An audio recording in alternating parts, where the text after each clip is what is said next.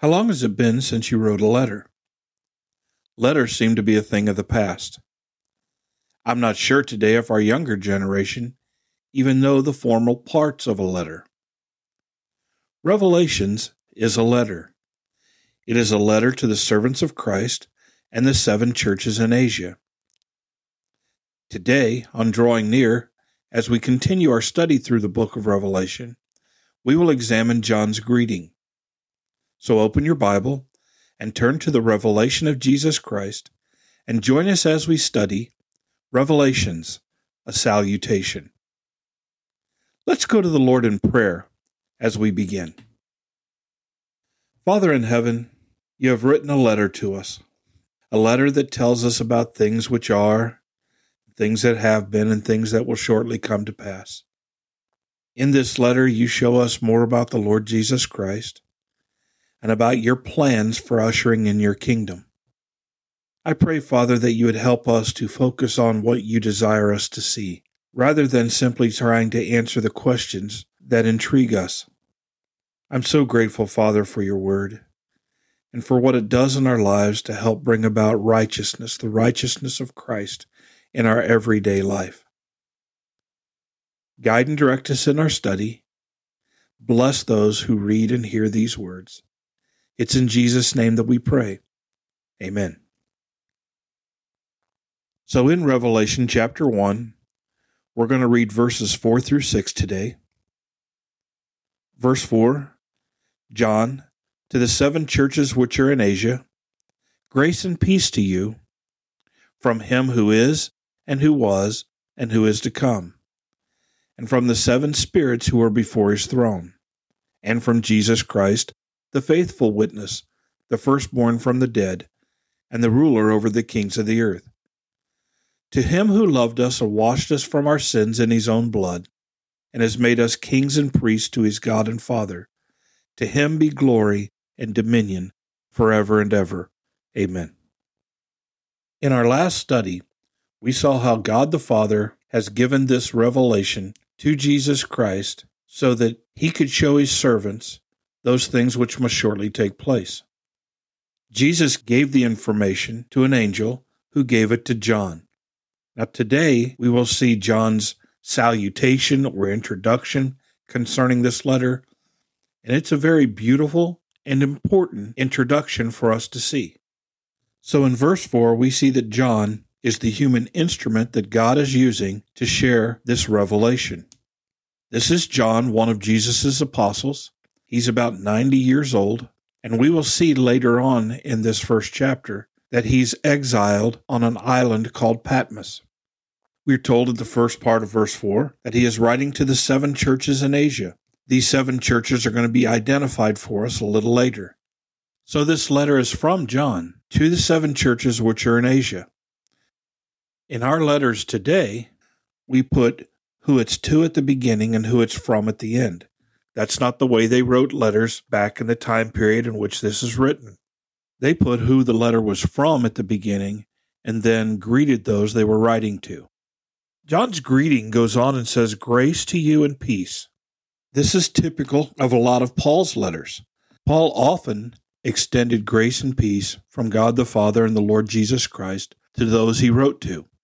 This is a formal greeting, not from John, John is the agent that God is communicating through. So when we see grace and peace here, we need to understand that it's God's grace and God's peace that's being extended.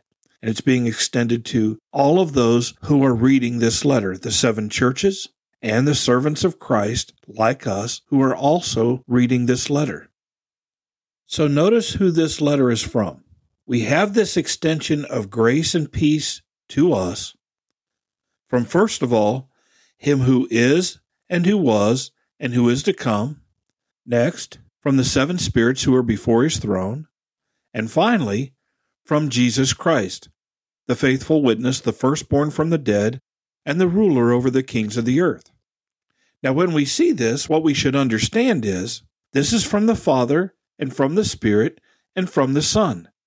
This is a letter, and it's unique in this that it is identified as coming from the Holy Trinity Father, Son, Holy Spirit, or in order in this letter, Father, Spirit, Son.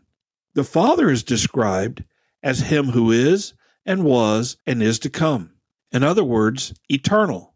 God has always been, God is, and God always will be. We also see in this description that the God who is and the God who was is the God who we will all see, who is to come, who will manifest himself in the last days.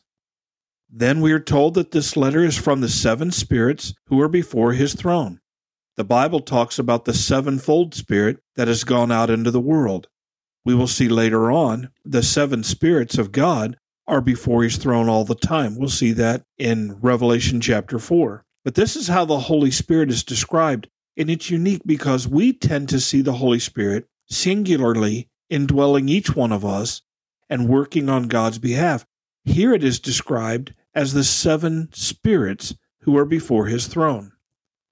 And then finally, in verse 5, we see that this letter is from Jesus Christ.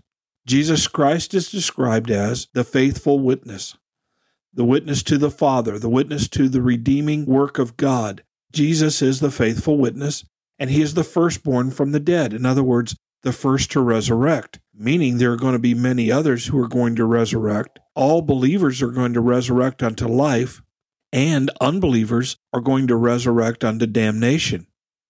Jesus is further described as the ruler over the kings of the earth. Now, I think that should be very encouraging and uplifting for all believers because it is Jesus Christ who is in control. He is the ruler over all the kings of the earth. He is the king of all kings.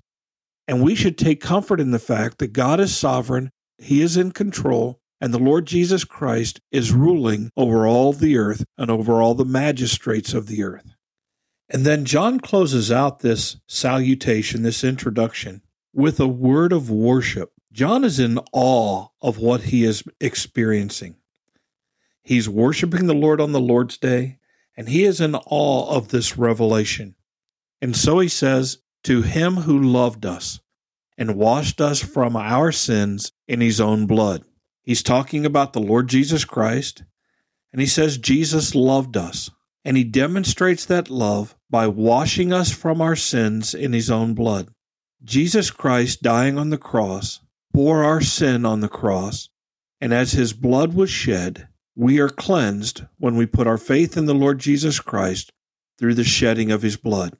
We are told in the New Testament that without the shedding of blood, there is no remission of sins. And so, in submission to the Father, Jesus came into this world and he humbled himself and became obedient unto death, even the death of the cross. And he did it because he loved us.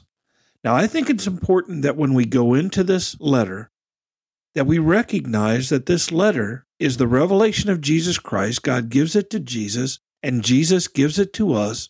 And the one who gives us this letter is the one who loved us and washed us from our sins. The author of this letter loves us, and he has brought salvation to us. Further on, it says in verse 6 And Jesus has made us kings and priests to his God and Father. He has established a kingdom in which we will rule with the Lord Jesus Christ, and we will minister before the Father as priests. That's a far cry from the rebellious sinners that we have been. He's not only saved us, He has elevated us to the places of rulership and ministry before God the Father. That should cause you to say what John says here To Him, to the Lord Jesus, be glory and dominion forever and ever. Amen. That should be the response of studying this letter together.